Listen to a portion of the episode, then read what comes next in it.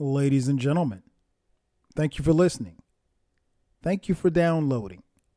And thank you for subscribing to the latest edition of the 12 Kyle podcast. I'm 12 Kyle. Check this out.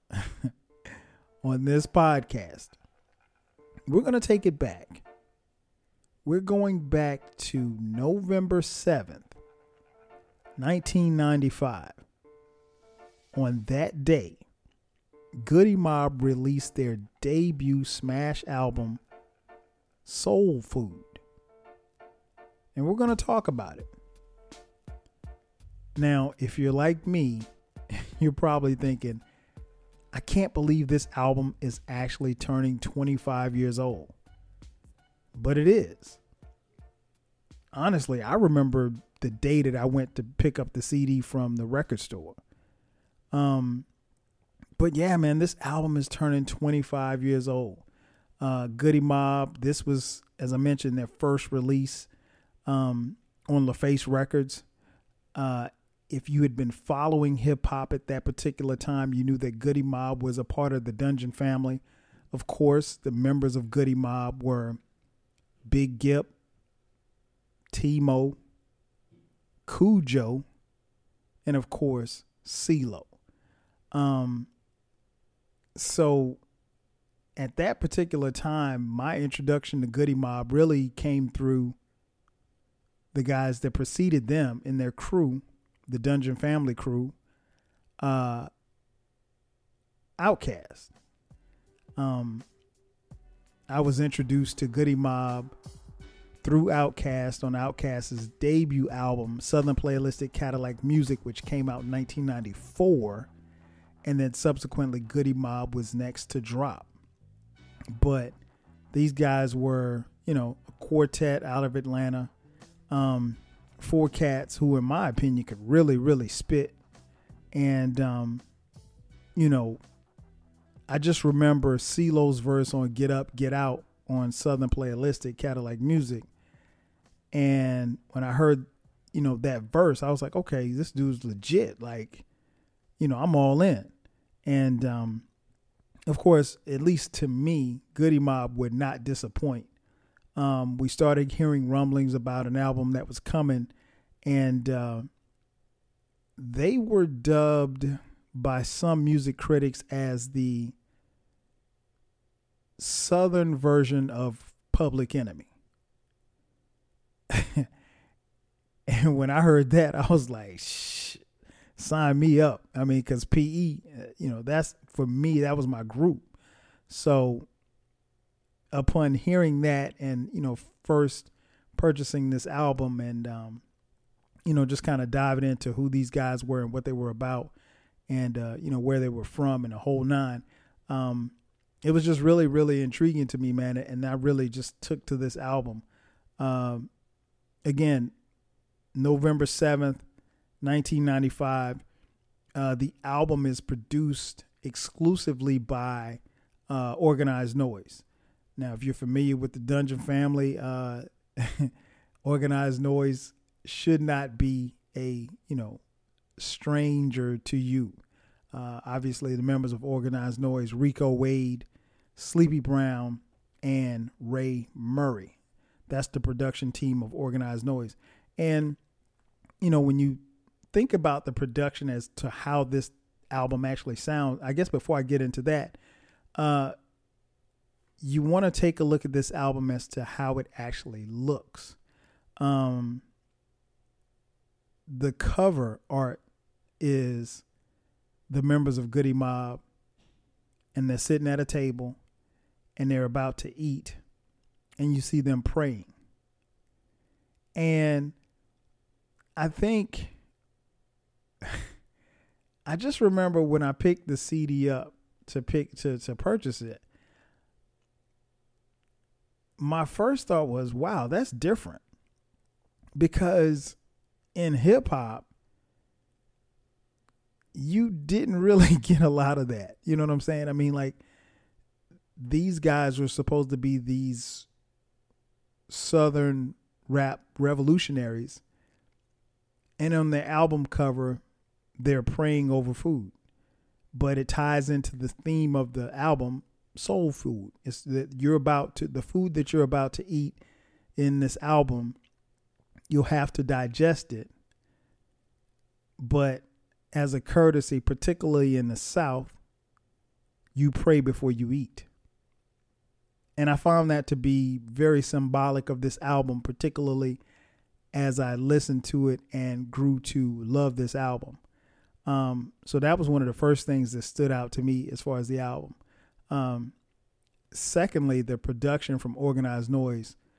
Um, man, this album had a little bit of everything. Uh, it was funky. It was kind of grimy. It was unapologetically Southern. I guess I should say that off the top. Um, there was a gospel feel to it. Um, there was poetry and spoken word. There were interludes and skits. Um,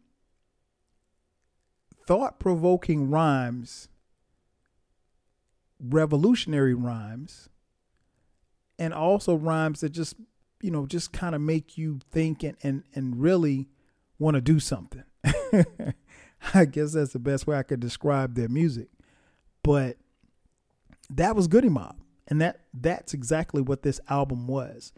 It was an album that really made you want to do something. Um and it made you think. You know, it at the same time it made you jam. And I think one of the key things about this album is that even in their messaging, because there was a message in almost every song,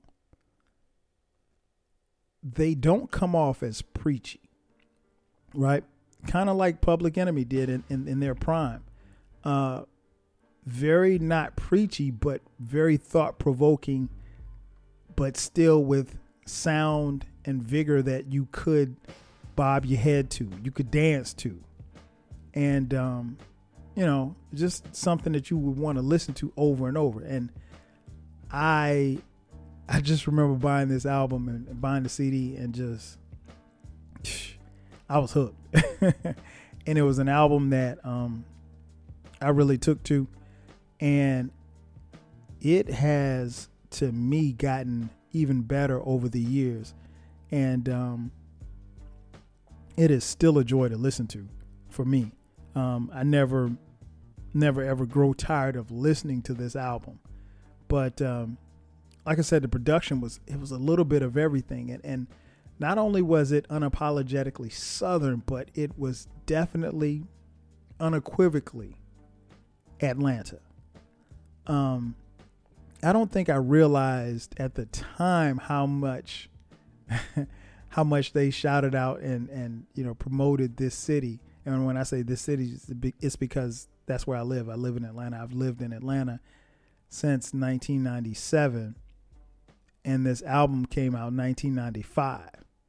And much like Outkast, when they came out in 1994, for me as a hip hop fan, it felt really, really good to see rappers from the South who could rhyme.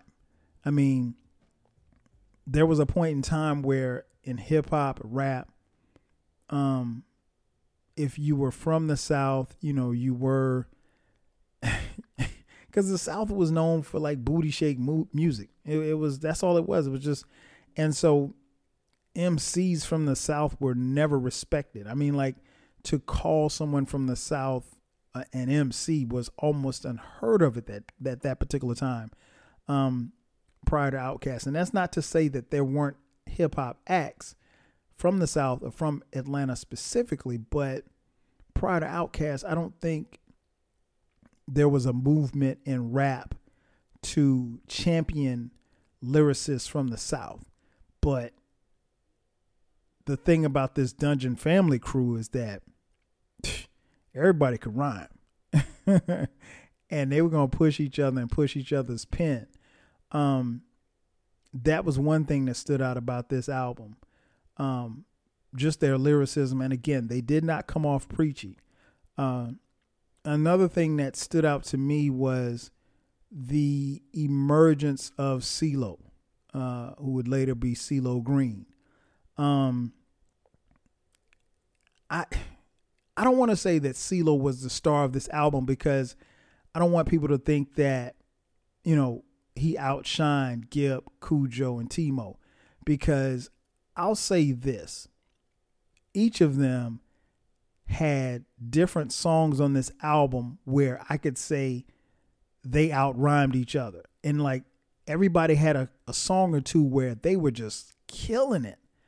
I don't think that there's any wasted spaces or any wasted verses on this album, but I do think that there were a few songs that each guy got off. Like Khujo got off on a couple of joints, Gipp got off on a couple of joints, T-Mo got off on a couple of joints, but I think CeeLo probably got off more. And he emerged from this album, I think, being kind of like the star.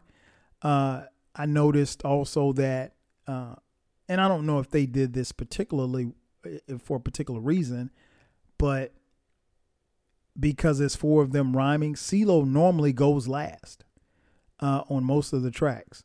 Uh, I don't know if that's by design or you know how they did that or whatever the case may be, but um, you know those are a couple of things that I took away from it. Just you know listening to it initially, uh, but this is a great great album. Again, it's hard to believe that it's turning 25 years old.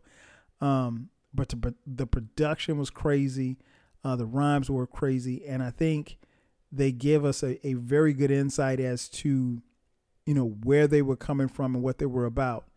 And, you know, lastly, uh, one of the things I also took away from the album, much like Outkast, um, for me as a fan, there was a certain level of appreciation and, and a certain level of pride, if you will, because again, these are cats that look like me, walk like me, talk like me. Even though I wasn't from Atlanta, they were Southern young men.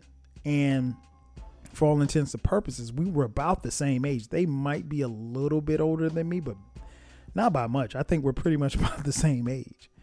Um, so that was something in and of itself. So that was a level of pride to see that uh, be performed on wax, um, you know, and, and, have them come out and just you know be so great on this album.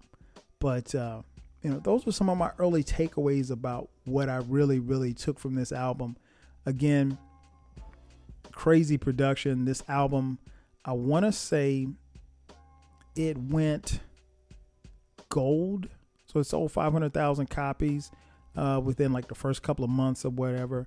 Um, so it, it was it sold very well. I mean, all things considered, it wasn't. And and keep in mind that for a group like this to go gold is saying a lot because hip hop was shifting.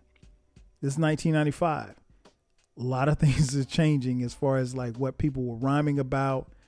Um, money had become an issue um, in hip hop because there was a lot of it, and everybody was trying to get it, and everybody was rhyming about it.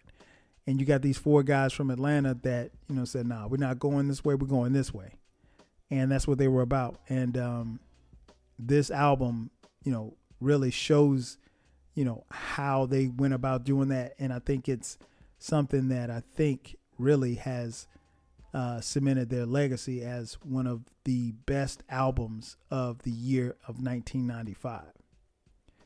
Uh, I tell you what, this is a great place to take a quick commercial.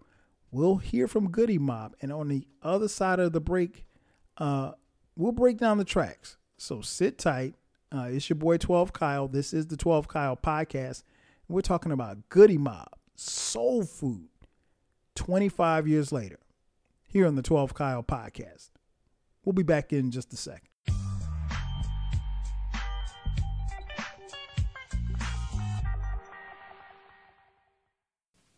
Once they got wind of what we were saying, yeah, they started bleeping out certain words. Cause I remember um, they bleeped out uh, "black man" when T-Mo was saying, "Is your word black man?" Yeah, yep. reach the planet without the black man. They blacked that out.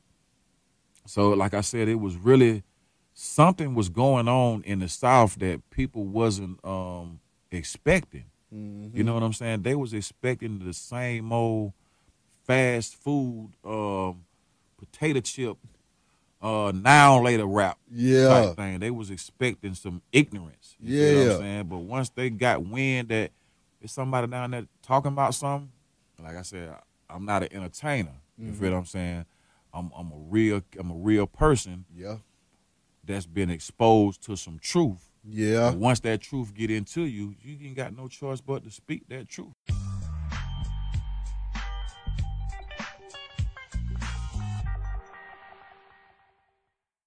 And just like that, we are back. Once again, it's your boy 12 Kyle. And this is the 12 Kyle podcast. And we are talking about Goodie Mob, their debut album, Soul Food, as it turns 25 years old. um, as I mentioned before the break, uh, we were going to talk about the tracks. Uh, so this album actually starts off with uh, an interlude, um, which is uh, CeeLo Green singing. Uh, track one is called "Free." And now, if this song doesn't remind you of going to church, uh, I don't know what else to tell you. But it's rare that you would start off an album with what sounds like a gospel hymnal. Uh, but that just kind of shows you where Goodie Mob is going to take you with this album. Um, so it starts off with Free. Then we move to track two, Thought Process, uh, featuring Andre 3000 from Outkast. Now, there's a couple of verses on this album, excuse me, on this uh, on this song that stood out to me. Uh, the first is the verse from Big Gipp. And it really didn't hit me until I moved here in 1997. What he's talking about is uh, the political side of Atlanta. And Atlanta was a city that obviously grew and exploded and uh, exploded in popularity, you know, particularly in the 1990s after the 1996 Olympics. But prior to that, Atlanta was, you know, it dubbed itself the city too busy to hate. It was supposed to be the New York of of the South. Um, but it was a lot of corruption and things and things of that nature going on here. And so Gipp takes it the political route. He says, "Can't make no moves when you're in the hands of the man." They got some new suites down Peachtree, left wing for the feds, right wing for the hardheads. Making more deals than Buddy Fowlkes made with Hartsfield. Let me stop there. Buddy Fowlkes was a city councilman who got into trouble because as they were building and expanding the Hartsfield International Airport, uh, several businessmen were getting kickbacks uh, for having certain legislations passed. Now, when the airport was built, the mayor, the then mayor of the city, wanted to make sure that, you know, minorities, particularly blacks in particular, got, you know, some of the contracts for the airport. Uh, they wanted to be included, and so it was supposed to be a joint partnership. But what ended up happening was over the years, as time went on, and they were adding, like I think, like another runway and some other contracts to the the airport. Uh, some of these white businesses and businessmen were in cahoots with each other and getting kickbacks, and there was a federal investigation, and guys went to jail, so forth and so on. So Gipp goes this route, and uh, he goes on to say, "Somebody don't want my face in this place for 96, 96 shit slick. Car be clean, looking fresh. Dog be scratching at my chest under the order of who? Guess who ain't none iller than Miller? Want to one two your ass. No more life for what you gave in the past, cause ain't no future. When a Miller camp your case, disgrace your face, make it seem to be safe, ain't no place to run. Now, what he's talking about there was uh, at the time of that recording, the governor of Georgia was a guy by the name of Zell Miller. And Zell Miller, uh, as you're familiar with the, the three strikes rule, Zell Miller had a one-two rule. So if you got convicted of two felonies, you could be facing uh, an extremely amount of uh, prison time. Um, so you know, Gipp was speaking on something that you know was we were feeling as far as like in the black community, and I thought that was very key. And again, it was it wasn't something that I picked up on until later on. Um, then the second verse really got me was uh CeeLo Green's verse, uh, which I think is one of the best verses on the album. He starts off by saying, Sometimes I don't even know how I'm gonna eat. About twenty dollars away from being on the street. Shit. You might see a nuh on TV. But hell, it's almost like I'm rapping for free. That little money be gone. God damn it, I'm grown. Gotta help keep the heat and the lights on. It would be nice to have more, but I kind of like being poor. At least I know what my friends are here for. I want to lie to you sometimes, but I can't. I can't, I want to tell you that it's all good, but it ain't. It's n hurting and uncertain about if they're gonna make it or not. That's why we got n killing, feeling like they coming up off a little dope they sold. You can get some gold, but we won't make it as a whole. Cause without you, there be no me. And without no unity, there will never be any happiness. You could smoke a pound of cess and it still won't relieve your stress. God bless my thought process. Bruh. when I heard that verse, I was like, yo, it was crazy. And it was it's one of the few times I think and Andre 3000 follows up his verse behind that. But it's one of the few times where I think like like I didn't necessarily need, even need to hear an Andre 3000 verse after that. And Andre delivers a really good verse, but it, it, they could have really ended it with CeeLo's. Um, dope, dope song. One of my favorite songs on the album. Um, then you move to track three, uh, the Red Dog skit. Now this is interesting because Red Dog was a um, the the skit is about these guys. You know, of course, they're in the trap house selling drugs, and the Red Dogs kick in the door and they bust in and they you know tell them not to flush the drugs down the toilet, anything like that. Uh, the Red Dog unit was a how can I put this? They were kind of like an offset from the police department. Uh, they were a street unit that was, you know, responsible for, you know, kind of stopping the, the flow of drugs through the city of Atlanta. Um, but a lot of Red Dog police, you know, they went kind of rogue and they had their own little units off the Red Dog. So like if the Red Dogs got you, you know, um, you know, they may instead of taking you to jail, they may say, "Well, look, I'm gonna let you hustle, but you're gonna give me fifty percent of what you what you pulling in like that. Um, very dirty, very shady. Uh, I actually know a guy. I ain't gonna say his name. I know a guy that used to run with Red Dogs, and he. When I found out he was running with him, I'm not in the least bit surprised because he was shady anyway. But that's another story for another day. Uh, then we move to track four, uh, the anthem. Dirty South featuring Big Boy and Cool Breeze. Um, man, this is like I said, it's the anthem. Dirty South. That phrase was coined by Cool Breeze, who was a, a, another member of the Dungeon Family crew. Um, I hope and pray that, and I'm pretty sure he didn't, but I wish that he had um, made that a copyright. Because nobody had ever uttered those words together in the same sentence the dirty south until cool breeze did it on this song. And if he had made a copyright um, or a trademark he'd probably be a whole lot more wealthy than he is right now.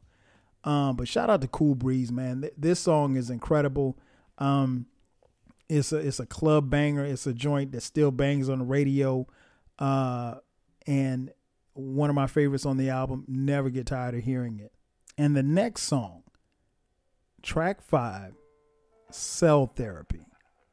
This was the lead single from the album. Man, listen, this song, when you listen to this song and you watch the video,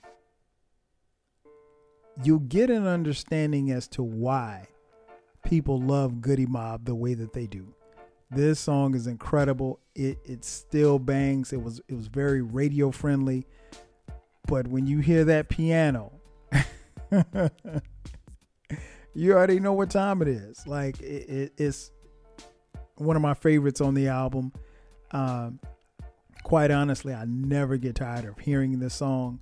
Um, it still goes to this day, and it was a smash. One of the one of the smashes from 1995. Um, the next track, track six, Sesame Street. Um, another one where they they each of the four members of Goodie Mob give you different tales of, you know, just street life in Atlanta in the 90s and what it was like to be living here and, and growing up here. I mean, they all were born and raised here. Um, and while you don't get the the guts and glory of you know guys getting shot and killed and stuff like that, they give you very thought provoking rhymes that make you just kind of think and, and and they paint very vivid pictures of uh you know life at that particular time and and it's I think this is a, a song that I think for me I didn't really gravitate towards it when I first heard it the first couple of times, but it grew on me and I really, really like this joint. Um, then we move to track seven. Guess who? Uh, to me, one of the standout tracks on this album. Uh, Guess who is a song where each four each of the four members of Goodie Mob tell a story about their mothers.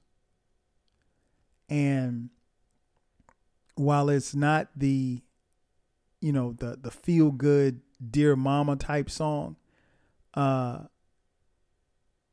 this one it it, it really speaks to the level and the strength of the black mother um I love this joint man I mean each of them. Gipp talks about how, you know, his mother, you know, bailed him out. And they talk about how, you know, their mother always looked out for him. And CeeLo talked about how his mother was paralyzed in a car accident and, and they they didn't think she'd make it. And she eventually, you know, would pass away.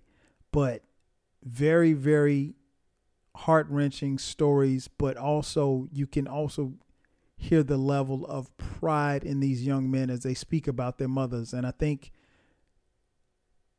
I could relate to that uh, that song because I think at that particular time, and even to this day, I mean, like this, there's just a level of love and respect for my mom. Um, but yeah, that song is still, still, still dope to me to this day. Um, then we go to the track nine, excuse me, track eight, which is the Serenity Prayer skit. Uh, then track nine, Fighting. Another one.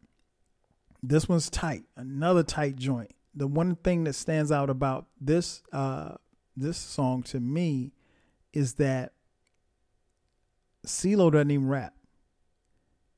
He gives you spoken word. Hey, hold on, folk. I ain't writing no verse for this one, man. Just let me holler at him for it, man. No song as individuals and as a people, we are at war. But the majority of my side got their eyes open wide, but still don't recognize what we fighting for. I guess that's what I'm writing for, to try to shed some light. But we've been in the darkness so long and don't know right from wrong, y'all scared to come near it. You ignore the voice in your head when you hear it. The enemy is after your spirit, but you think it's all in your mind. You'll find a lot of the reason why we behind is because the system is designed to keep our third eyes blind but not blind in the sense that our other two eyes can't see. You just end up investing quality time in places you don't even need to be. We don't even know who we are. But the answer ain't far. Matter of fact, it's right up under our nose. But the system taught us to keep that book closed. See, the reason why he got to lie and deceive is so that we won't act accordingly to get the blessings we supposed to receive. Yeah, it's true. Uncle Sam wants you to be a devil too. See, he jealous because his skin is a curse. But what's worse is if I put it in a verse, y'all listen to some bullshit first. We ain't natural born killers. We are a spiritual people, God's chosen few. Think about the slave trade when they had boats with thousands of us on board and we still was praising the Lord. You know what I'm saying? You know what I'm saying? But now niggas is ready to die over a coat, a necklace around your throat. That's bullshit. Black people, y'all better realize that we losing. You better goddamn fight and die if you got to to get your spirit and your mind back. And we got to do it together. Good Goodie Mob means the good die mostly over bullshit. You take one O away and it'll let you know that God is every man of blackness. The Lord has spoken through me and the G-Mo.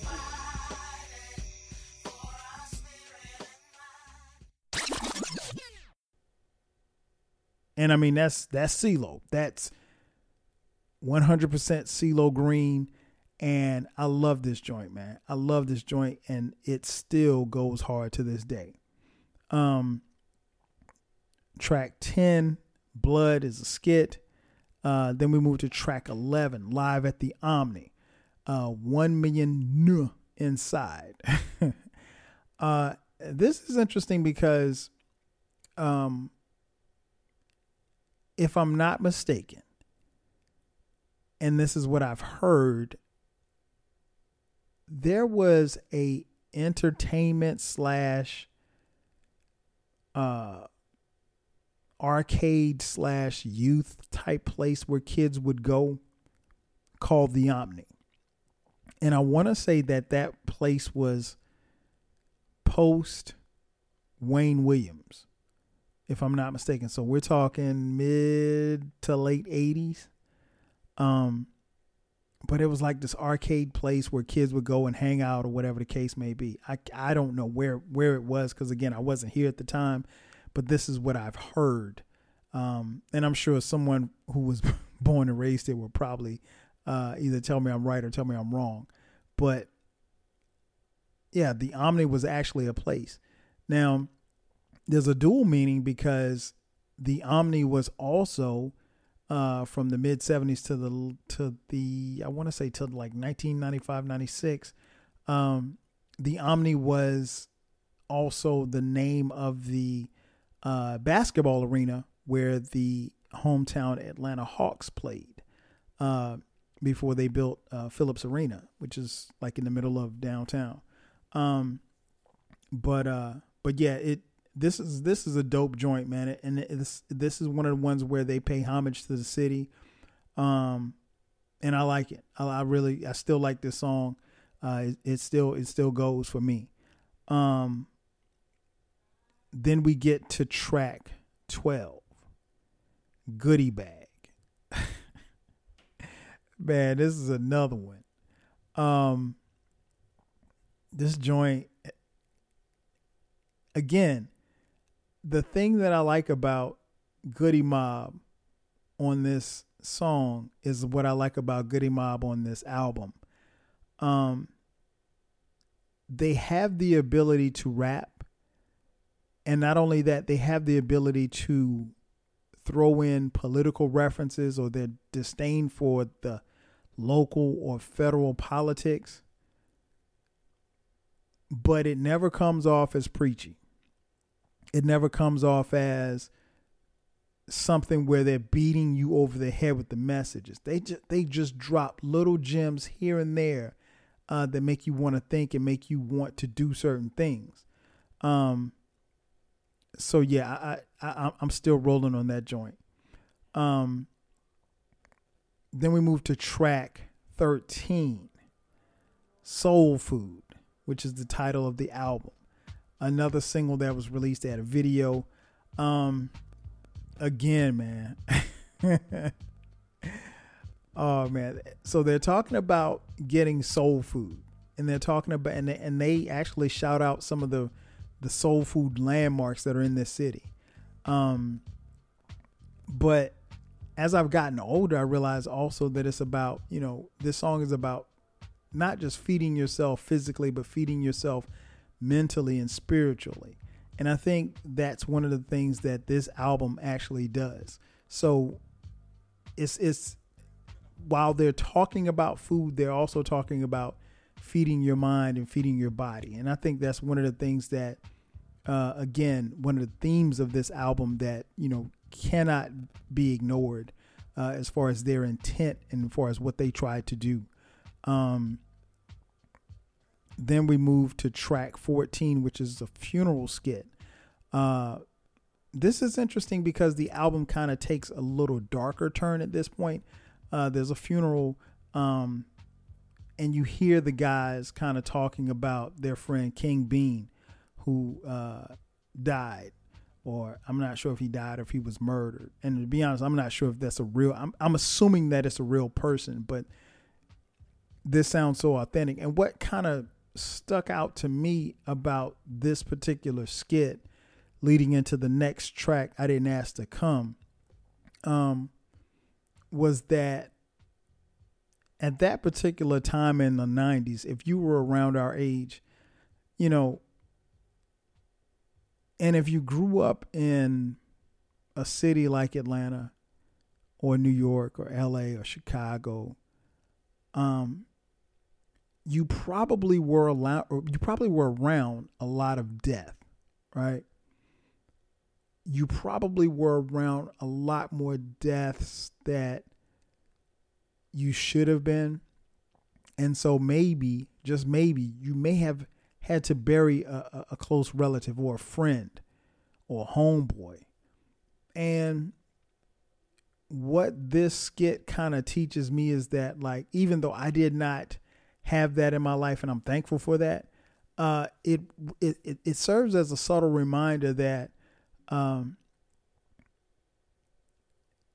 living in a place like this made them grow up faster, probably than they wanted to, and um, you know you could hear the pain in their voices as they were talking about it. And again, it was recorded, but it sounded so real and so authentic and then as I mentioned, you it leads into track 15. I didn't ask to come.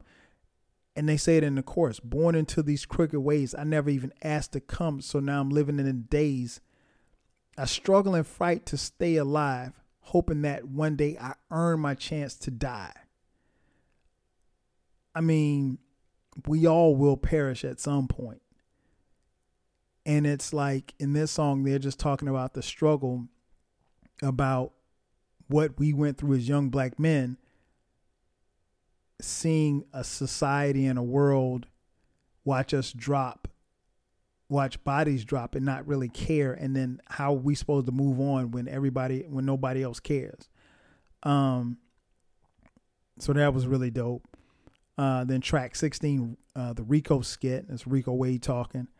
Um, track 17 uh, is The Coming featuring uh, another which uh, another uh, crew member uh, from the Dungeon Family crew, the Witch Doctor.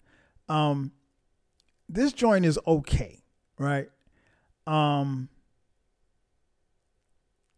this is probably the song I would take off the album.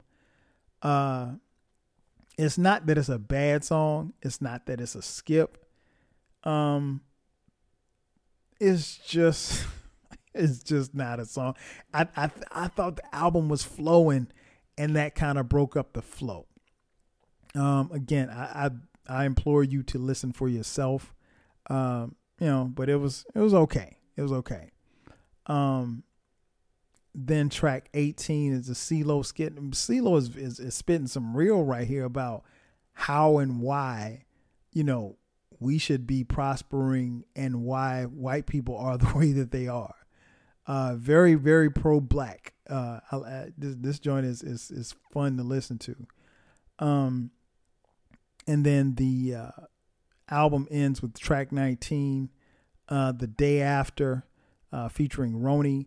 Um, and this sounds like a church song. I mean, like it sounds like a gospel song. is really really good, um, and a great way that to end the album. Um, all in all, 19 tracks, including skits. Uh, the total running time on the album is uh, 61 minutes. Um, I love this album. This is an album that I still listen to at least once or twice a month. Um, and and as I mentioned earlier in the podcast, it's hard to believe that this album is 25 because it, it has aged very well. Um, so ultimately, if I'm scoring it at home and I'm giving it a mic under the source mic system with uh, one mic, two mics, one mic being whack, two mics being um, average, three mics being good, four being superior, five being a classic. How many mics would I give Goodie Mob's Soul Food album? Hmm. This one would get four and a half mics. It is that good. Uh, like I said, they didn't waste a lot of time. They didn't waste. I mean, it's right to the point. I think the skits are on point. I think the subject matter is really, really dope. And I think you get a chance to hear four MCs just really just just spit and and it's and they're all on one accord. And I think, you know, one of the things about this album that you know has stood the test of time is that a lot of what they rapped about from the social and political and economic stance um, unfortunately still applies to this day. And uh, you can take lessons from that uh, and still apply it to this day. And I think that's, you know, one of the things that stands out about timeless music is that when you listen to it in the era that it was, and then you take it out of that era and you still listen to it, you know, how does it stand up? How does it hold up? And I think this album does a great job. Uh, again, wow, 25 years. Goodie Mob Soul Food. Uh, that's going to do it for me.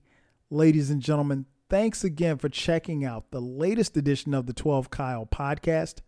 I'm your boy, 12 Kyle. I'll catch you guys next time. 5 G's.